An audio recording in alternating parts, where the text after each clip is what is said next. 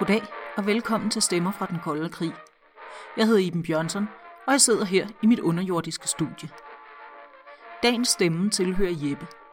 Jeppe kom til Stevnsfort i 1958, og ligesom Hans Werner, som vi hørte fra i sidste afsnit, så er han her stadig som frivillig og går og pusler om det gamle udstyr.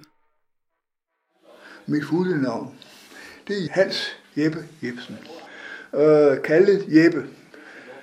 Og øh, min ram, den startede jo som matelev den 4. april 1957. Øh, så blev jeg mat. Jeg øh, blev så overkonstabel øh, i 1901, var det ikke 61 konstabelordningen kom.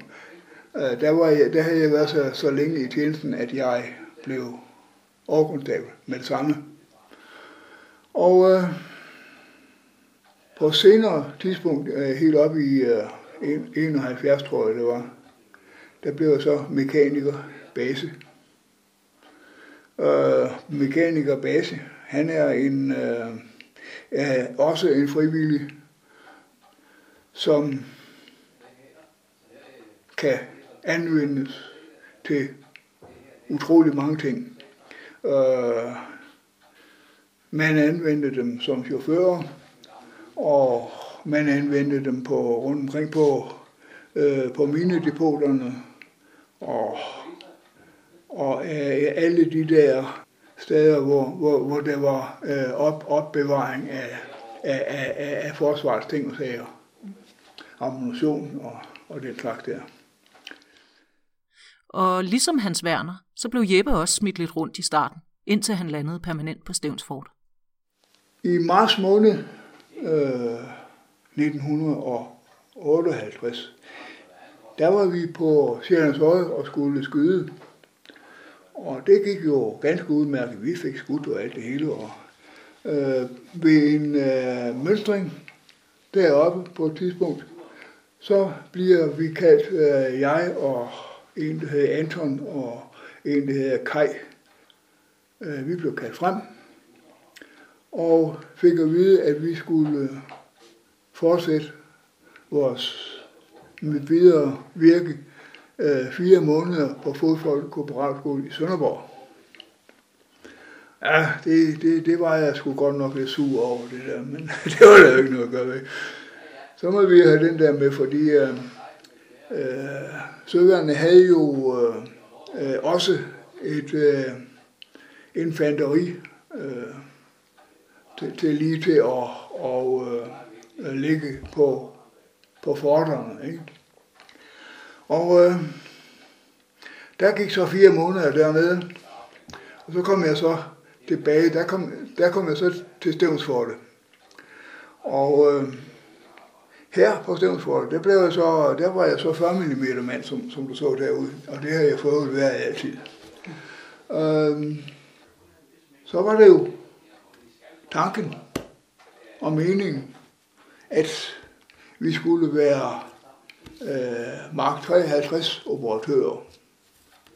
Så fik man lige pludselig at vide, jamen du skal, du skal ind på Holmen og, og, og lære Mark 53. Hvad er Mark 63? Ja, det var jo et lille radaranlæg, der kørte med, øh, med, med 40 mm. Og øh, ja, der var man så inde og lære det. Og derfra, så kom jeg til Langlandsfort. Og det var jeg sgu egentlig også en lille smule sur over, selvom, selvom jeg egentlig uh, uh, havde 100 km mindre hjem til, til mine forældre. Hvor boede de hen? De boede i Kolding. Okay, ja. Og øh, så, så var jeg så på, på Langlandsfort som 40 mm mand og uh, radaroperatør i uh, et års tid. Så blev jeg jaget til autoråd for at, at være øh, feltinstruktør, som vi jo lærte i, på fodfolkskole i Sønderborg. Øh, der skulle man så være instruktør for et hold basser, som skulle, øh, skulle henholdsvis på Stævnsfort og på, og på Langelandsfort. Der gik der et, øh, et par måneder derop, øh, for øvrigt i sommertiden. Det var skide dejligt. Så, da det var overstået, så, så kom jeg til Stævnsfortet. Og øh, siden da har jeg så været på autoråd til en gang øh, feltinstruktør mere, øh, og så tilbage til Stævnsfort igen. Og siden har jeg så været på Stævnsfortet. Og det har så været fra 1963 eller sådan en retning der. Hvordan kan det være, at du var øh, øh, muggenhår blive sendt til Langeland? Var det, var det bedre her på Stævns, synes du? Ja, altså, øh, indtil man øh, kendte Langland, øh, der, var det, der var det andet jo bedre. Men øh, men øh, affandt sig jo med det, fordi øh, man kunne jo ikke sådan, øh, øh, sådan brokke sig over, at nu blev man sendt det ene sted hen, og man kom det andet sted fra, ikke? og man ville gerne tilbage igen. Det, øh, det, det blev bestemt på, på personelkontoret, og det, det, det skulle, man, skulle man vist ikke blande sig i. Jeppe var faktisk også, ligesom Hans Werner, en tur på Grønnedal op i Grønland. Men ikke på samme tidspunkt. For da Hans Werner sad buret nede i undergrunden på Stævns i højeste beredskab under Kubakrisen, ja, der var Jeppe i Grønland. Og her gjorde man ikke helt så meget ud af det. I hvert fald ikke danskerne der. Den dag, da Kennedy og, og Khrushchev de ikke kunne finde ud af det længere med det her missiler, de var ved at sende, sende til Kuba, der gik jeg op på Grønnedal. Og vi blev hævet sammen, alle sammen, i øh, en af skolestuerne. Og øh, vores næstkommanderende, han kom, og, eller var det chefen, det gav, de var der vist begge to, og, og forklarede, at nu var den altså lige ved at gå op i en spids. Amerikanerne, de sad jo allerede op i Tule og ventede på, i, øh, i, sad i flyverne og ventede på, at, at, at, at nu, nu gik det altså rigtig galt. Ikke? Det gjorde det jo så heldigvis ikke. Var der nogle særlige foranstaltninger, I blev sat til at gøre, eller fik I bare at vide, at nu var, nu var det... Ja, altså... Beredskabet blev sgu da ikke hævet på Grønnedal. Det gjorde det ikke. Nej, det, synes, det, det synes jeg ikke, fordi uh, vi var jo ikke uh, krigsførende som sådan, og, og havde ikke andet end en havn til, uh, til, til, til, til nogle gutter. Så det, det, det, det, det fik jeg sgu ikke indtryk af, at det var. Hans Werner, han, øh, han var jo her. Han fortalte, at de ikke fik så meget at vide om, hvad der skete. Nej, øh, var det også din oplevelse? Ja, øh, vi, fik, øh, vi, fik, vi, fik, vi fik bare at vide, at nu, nu, nu kunne de der to idioter ikke finde ud af det længere, og, og at uh, Kennedy, han gik derovre og ventede på og, og, og skulle trykke på en rød knap, ikke? Men øh, det var ikke de store ting, vi fik at vide om det. Det var det ikke. Jeppe havde 20 måneder på Grønnedal, og så kom han i gåseøjne hjem til Stævnsfort igen, hvor han fortsatte som artillerist på 40 mm kanonerne.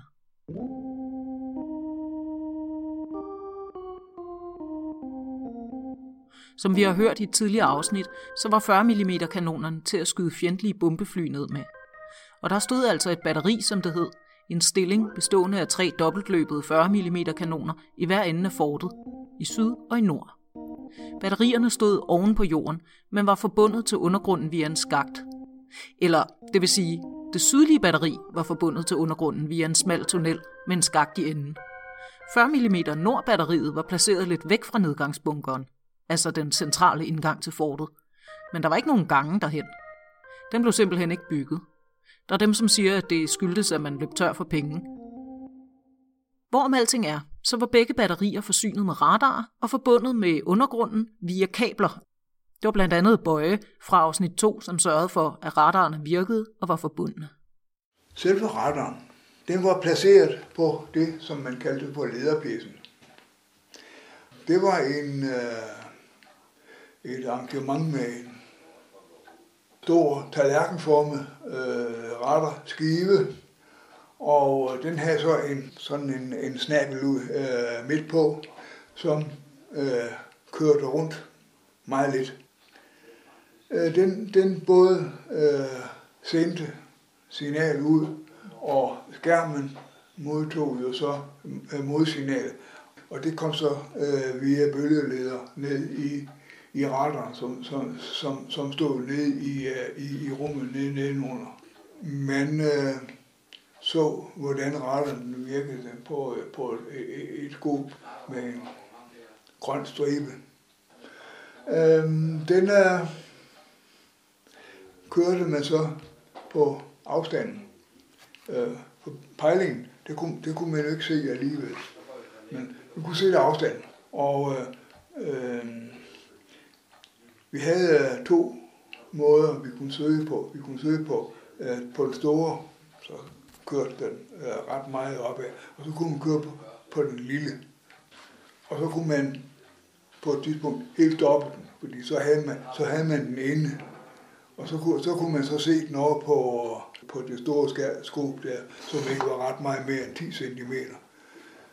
Og øh, så blev svibet, det var grønt. Det blev lige pludselig helt til en, en bare en tynd streg. Når det blev det, så havde man fast i afstanden på den. Og så var det bare at få skudt. Var det skibe eller fly? I, øh... Det var fly. Det var fly? Ja. Okay.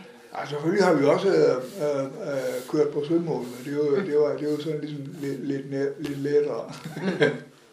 Men øh, øh, det var fly. 40 mm der, altså stod den oven, så den var forbundet til undergrunden? Ja, øh, de der øh, faste, dobbelte 40 mm, mm. de var øh, jo øh, sat fast i de huller, som de stod i. Og øh, der går kabler ned øh, til, til radaren, og der går kabler helt ned i undergrunden, fordi øh, der var jo et luftværns øh, Orum. og øh, der, der havde man øh, nogle, øh, øh, noget, noget panelvæsen, øh, og, øh, og, og, og ligeledes øh, kommunikationsvæsen til, øh, til, til ham, der nu slår rundt deroppe. Ikke? Et luftværns-O-rum var altså der, hvor man koordinerede data for 40 mm kanonerne. Men ligesom med søværnsartilleriet, så skulle man jo også træne luftforsvar. Det skete på den måde, at man så bestilte et fly, der skulle komme og simulere et angreb. Men en dag gik det desværre helt, helt galt. Og vi havde jo et tilfælde med en super saber, der, der gik ned herover i Harvey. Piloten, han havde, han havde vist nok været ude at flyve en gang, eller han har haft nattevagt, eller sådan noget ret i der, ikke? Mm. Og øh, så er der en, der melder sig syg, ikke? Og det, det, det, det sker jo sådan et sted, hvor man er. Og så måtte han jo afsted, og han var, han var sur. Nu skulle de fandme se, se flyvning herover. Han øh, kom den, øh, den anden gang ind ud fra vandet her, helt ned over vandet, og lige op over klinten, og så øh, lige op over toppen på kanonerne. Jeg var ude før min meter syd dengang. Og så i en stor en op over det her signalmaster, der stod derovre øh, på, på kasernen, ikke? Og så en stor cirkel ind over Stor Hedinge og ned igen. Og så kommer han ned derover, og der er kun 70 eller 75 cm sky, uh, meter skyhøjde. Og jeg kunne godt se, at han kom ud der, det, det, det, det, kunne, det kan sgu godt være, ja, nu han kommer halvvejs ned for at få styr på den, men så begyndte den jo at køre den her vej, altså at skræsse, som man siger, ikke? Så måtte han jo ned på, på marken. Og øh, det første af marken, der blev ramt af flyet, det blev ramt af dens hale. Og øh, han øh, har allerede øh, gjort, øh, gjort klar til at, at blive, blive smidt ud af, af den. Ikke? Men det, det, kom, det, det, det kom han så også for sent til, fordi han, øh, han kom i vejen for en, en hyldebusk, der stod derovre. Og øh, øh, han var fuldstændig smadret. Ja. Hans Werner kan også godt huske den dag. Og han startede ret bræt, fordi han kom, ja, jeg ved ikke, det har nok været et 5 meters højde, eller han kom ind fra havsiden af. Og så gik han så lige op og strøg hen over toppen på 40 meter syd, gik øh, op i nordlig retning og vendte op skyerne og kom ned og angreb 40 meter nord. Og så ud igen. Og sådan kørte han et, stykke tid. Og øh, at jeg snakker med dem, øh, der prøver at sigte efter, de, de kunne sgu ikke få den til at komme hurtigt nok med rundt, men øh, øh, vi sagde, eller vi blev enige om, at han fløj temmelig hasarderet. Så det sidste, så skete der så det, at han kom ind og angreb og gik op, og op i nord for forte og vendte. Mm-hmm. Og så kom han ud af skyerne og sigtede med 40 meter nord. Mm-hmm. Og jeg så op på kasernen. Øh, jeg var ved at sende en bus afsted med, der skulle til idræt. Og øh, jeg tænkte, hold kæft, hvor er han flyver. Så dykkede han faktisk for stejlt ned. Og så kunne vi se, at han rettede den op. Men der var den så langt nede, så, så halen den stødte imod jorden herovre. Og så kom der sådan en ordentlig flamme op og ned fra. Og så var vi godt over, at, at så var det altså helt sket med ham.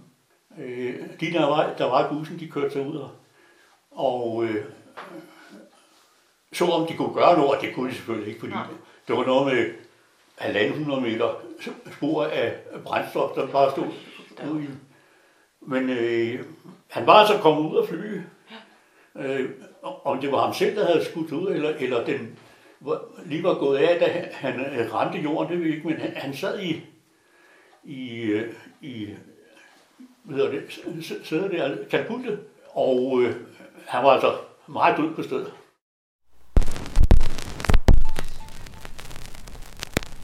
Østjyllands Tidene, 30. januar 1963. Maskinen, der var af typen Super Sabre F100, tilhørte eskadrille 727 og var hjemmehørende i Karup, hvorfra den i formiddag afgik til en rutinemæssig øvelse over Stævnsfort. Øjenvidnerne beretter, at de har set maskinen gå ind i et såkaldt fladt dyk, hvorfra den ikke rettede sig op. Øjenvidnerne har set piloten blive skudt ud med katapult, men han nåede ikke at redde sig med faldskærmen, og han dræbtes ved nedstyrtningen. Vragdele fra maskinen spredte sig over et meget stort område. Fra Stævnsfort, hvor man havde jagtet nedstyrtningen, blev der omgående slået alarm til faldzonen Store Hedingen, der mødte med alt disponibelt mandskab. Østjyllands Tidene, 14. i 3. 1963. Mandskab fra Stævnsfort og flyvestation Værløse foretog for nogle dage siden en grundig eftersøgning i det område, hvor en af flyvevåbnets jetjager for nogle måneder siden styrtede ned. Som et resultat af efterforskningen blev der fundet en del vragrester og andre genstande, der kan være farlige i ukyndiges hænder.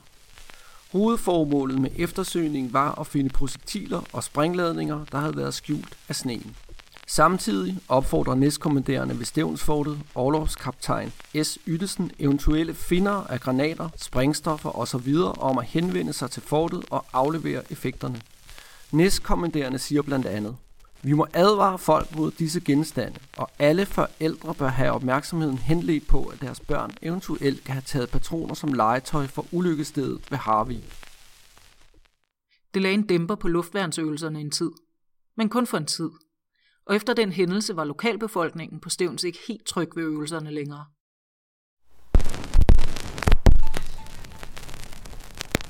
Dagbladet den 28. i 2. 64. Stævnsforts naboer klager over flyøvelse. Med 14 dages mellemrum er der lidt flere flyvemaskiner i luften over Stævnsfort end sædvanligt. Det forholder sig nemlig sådan, at flyvevåbnets piloter skal optrænes i lavangreb, og så er der kommet en rutineøvelse i stand mellem flyvevåbnet og Stævnsfort. Alt i alt er det kun nogle få minutter, det står på, at maskinerne dykker ned mod målene på Stævnsforts område. Ikke desto mindre har flyveøvelsen affødt et vist røre blandt stævnsborgerne. Chefen for Stævnsfort, Orlovskaptajn S.B. Yttesen, mener, at det skyldes mangel på forståelse for, hvorfor disse flyveøvelser skal gennemføres. Røret blandt stævnsborerne har givet sig udtryk i telefoniske henvendelser, for ikke at sige trusselsopringninger. Herunder fremkom det, at flere stævnsboere ønskede flyvningerne indstillet med den begrundelse, at risikoen for nedstyrtninger under lavangrebene var for stor. Jeg har indtryk af, at de, der henvender sig til os med dette forlangende, ikke har forstået, hvorfor et forsvar også er nødt til at arbejde i fredstid, siger overlovskaptajn Yttesen. Især forekommer klagerne, der ønsker stansning af al flyvning over stævns urimelige og lidet gennemtænkte. Det siger jo sig selv, at vi ikke arrangerer øvelserne for morskabs skyld. Det er en nødvendighed, hvis vi skal kunne følge med og udrette noget den dag, det måske bliver alvor. Hvis vi ikke kan få lov til at underbygge troen på at være i stand til at gøre os gældende effektivt, kunne vi lige så godt nedlægge det hele. Med andre ord efterlyser jeg lidt mere overvejelser og omtanke hos vores klagende naboer, og helst inden de ringer eller skriver. Mange minder os om ulykken for et år siden, da en sabrejæger netop under lavangreb styrtede ned nær fortet og piloten dræbtes. Hertil kan jeg kun sige, at i forhold til øvelsesantallet og flyvetimerne er den procentdel, der fejlflyver og styrter ned, utrolig lille. Ellers gik piloterne, hvad der jo siger sig selv, heller ikke op. I året, der fulgte efter nedstyrtningen, prøvede vi netop for at tilfredsstille og berolige befolkningen her omkring med propelfly i stedet for. Men det viste sig, at det overhovedet ikke gik. Det var ikke realistisk nok. Mandskabets ydeevne faldt ganske uforsvarligt, og det kan vi ikke byde hverken os selv eller forsvaret som helhed. Vores øvelser, det værer sig af den ene eller den anden art, må vi gennemføre. Der er ingen vej udenom, hvis landet skal kunne have tro på sit forsvar. I 1978 var det dog helt slut med øvelserne. Der blev de permanente 40 mm stillinger nemlig lukket. Og ifølge Hans Werner var det måske også godt det samme. Jeg vil sige, at det ildledelse, der var til øh, de doble 40 det var ikke særlig godt. Det kunne faktisk ikke fange fly, der var så hurtige som, som dem, vi havde på det tidspunkt. Så derfor øh, var det, ja. Men tilbage til Jeppe. Han var jo sådan set 40 mm mand. Og ja, det holdt han jo så op med. Var du, var du primært i din tjenestetid, var du primært over eller under jorden, eller var det sådan ligeligt fordelt? Øh, det var i, i de første øh, øh, 57, 67, de første 12-15 år, der var det mest over jorden. Fordi der var det, der var det manuelt på 40 mm kanonerne. Øh, så var det jo, at jeg blev øh, mekaniker base og det gjorde man, fordi at man manglede en fast mand til at passe ammunitionen for ammunitionsrækkeføren. For han, han ville jo ikke rende rundt i undergrunden hver dag og aflæse temperatur og, og, og fugtighed på, og, og, og, bære, og bære vand ud fra maskinerne. Det ville, det ville han jo ikke. Så øh, det blev så mit job der, og så øh, optælling af ammunition en gang om måneden som jo praktisk talt var de samme tal den ene måned efter den anden. Undtaget, når der har været skydning og den slags der. Ikke? Men øh, det blev så mit job. Og det var det jo så øh, indtil øh, man begyndte at ved den kolde krigs afslutning, og, og, og man begyndte at, at, at tømme for det for ammunition. Jeppe blev også leder for de pejlestationer, som var en del af ildledelsen. De var opstillet langs kysten på Stævns Klint og fungerede som supplement til fortets ildledelse. På endnu senere tidspunkt, der måtte jeg så lide den tår, der blev radarleder. Og den der MPG der, den havde vi fandme meget sjov med. Ildledelse er, som I måske husker, indsamling og behandling af oplysninger om målet og videregivelse af de her data til dem, som skal skyde. Eller som Hans Werner siger det, ildledelse, det handler om at få kanonerne til at ramme de rigtige steder. Der er i det hele taget faktisk nærmest ikke det, Jeppe ikke har lavet på Stævnsfort. Ligesom Hans Werner har han været rundt og få olie på fingrene i rigtig mange forskellige funktioner. Derfor er der heller ikke mange, der kender fortet som Hans Werner og Jeppe. Og derfor er det måske også passende, at det er Jeppe, der har fundet ud af, hvad man skal gøre, hvis alt lyset går ud, mens man er nede i undergrunden. Og tro mig, det er et tip, som vi, der færdes dernede jævnligt, også har lagt os på sinden. Selvom vi har noget belysning. Jeg kan øh, huske, en gang vi var ude i Fomi med Nord, og det var så, nej, ude syd. Det var så min tur til at, at, at gå ned igennem undergrunden med nøglen og aflevere den ned i vagtstuen.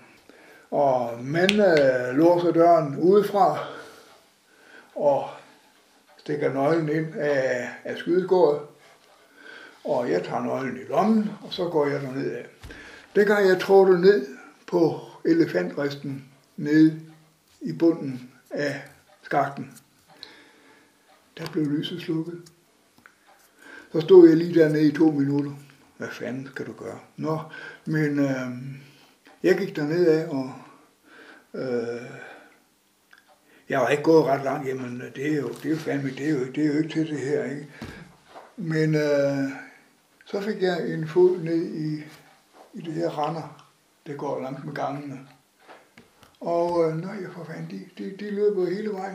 Jeg kan da bare huske, hvor dørene de er, og, og, og hvad det er Ikke? Så gik jeg derop. Det tog 20 minutter, så stod jeg heroppe. Og så, så sagde bunkervagten, I hvor fanden kommer du fra? Jeg skulle have været dernede hjemme. Jamen maskinvagten her er det gået, er det ikke bedre ravne mørkt? Jo jo, men det, det er sgu ikke noget problem. jo, sådan gik det. Hvad er det længste tid, du har været i undergrunden? Sov du dernede nogle gange? Og... Ja, jeg har været i, øh, i undergrunden i 5-6 dage under en af de øh, store NATO-øvelser. Og der var det altså således, at når man var dernede, og man var gået i seng, eller gået på køjen, og, og sov, så kunne de komme og vække en, og så kunne man sige, er det morgen, eller er det aften, eller er det dag, eller hvad fanden er det? Er det mørkt, er det mørkt eller lyst? Synger fuglen op ovenpå, ikke? eller hvad gør de? Men anede ikke en skid. Man kunne se på klokken, det var et eller andet, ikke? Men man, man vidste ikke, om det var gået 12 timer.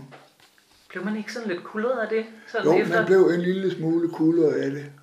Men øh, øh, man blev jo så vækket fra sin kulder af, af, af, af de forskellige ting, som, som, som så var De her øvelser, de skulle træne mandskabet, men det var ikke altid, de nødvendigvis indgød mod, fordi nogle gange så tabte man. Men det var heller ikke, fordi Stevnsfort alene skulle vinde krigen. Man skulle sådan set bare holde stand længe nok til, at forstærkningerne nåede frem vestfra.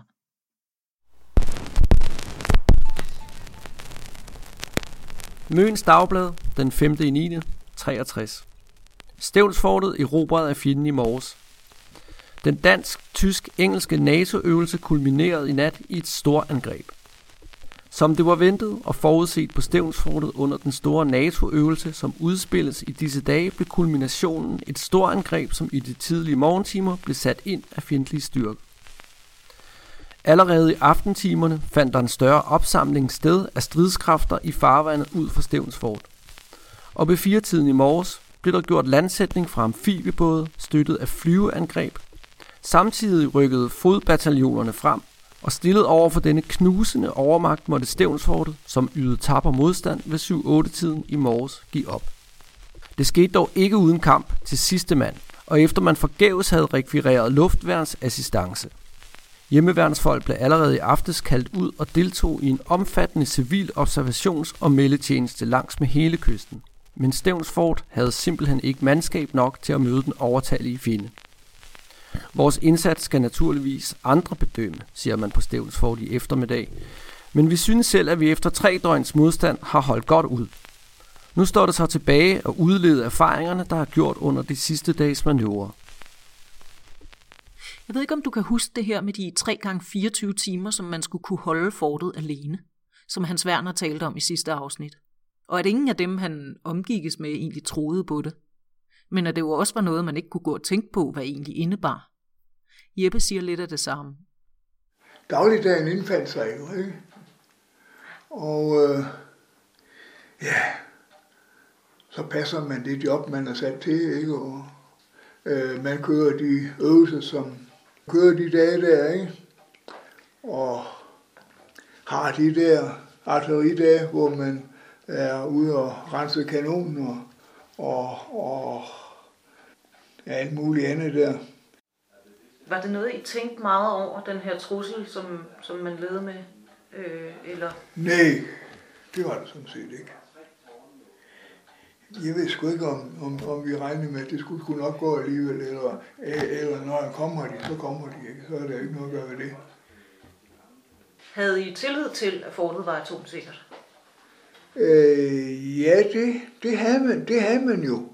Men øh, det viser sig jo faktisk, at det, det, det var den jo faktisk ikke alligevel. Men øh, det fik vi jo først at vide bagefter.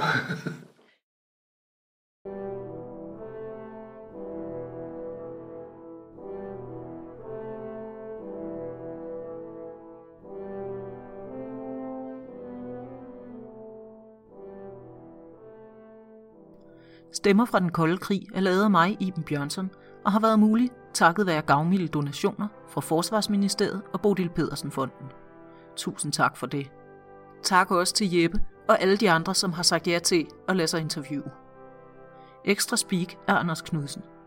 Hvis du er blevet nysgerrig og vil vide mere om fortet, og måske endda komme ned og besøge os, så kig forbi www.stevnsfortet.dk. Hvis du gerne vil have flere personlige beretninger, så anbefaler jeg bogen Stevnsfort som arbejdsplads, som kan købes i vores museumsbutik eller online, hvis du skriver til stevnsfort oesm.dk. Her kan du også købe bogen i Paddehattens skygge, som giver en fantastisk oversigt over fortets opbygning, indretning og tekniske detaljer. Stemmer fra den kolde krig er baseret på personlige erindringer, og det er ikke dem alle sammen, vi har haft mulighed for at faktatjekke. Musikken var Onkel Sammys March med The Edison Military Band og fremdragende sang ved Volga, fremført af Kevin MacLeod. Tak fordi du lyttede med. Vi ses på fortet.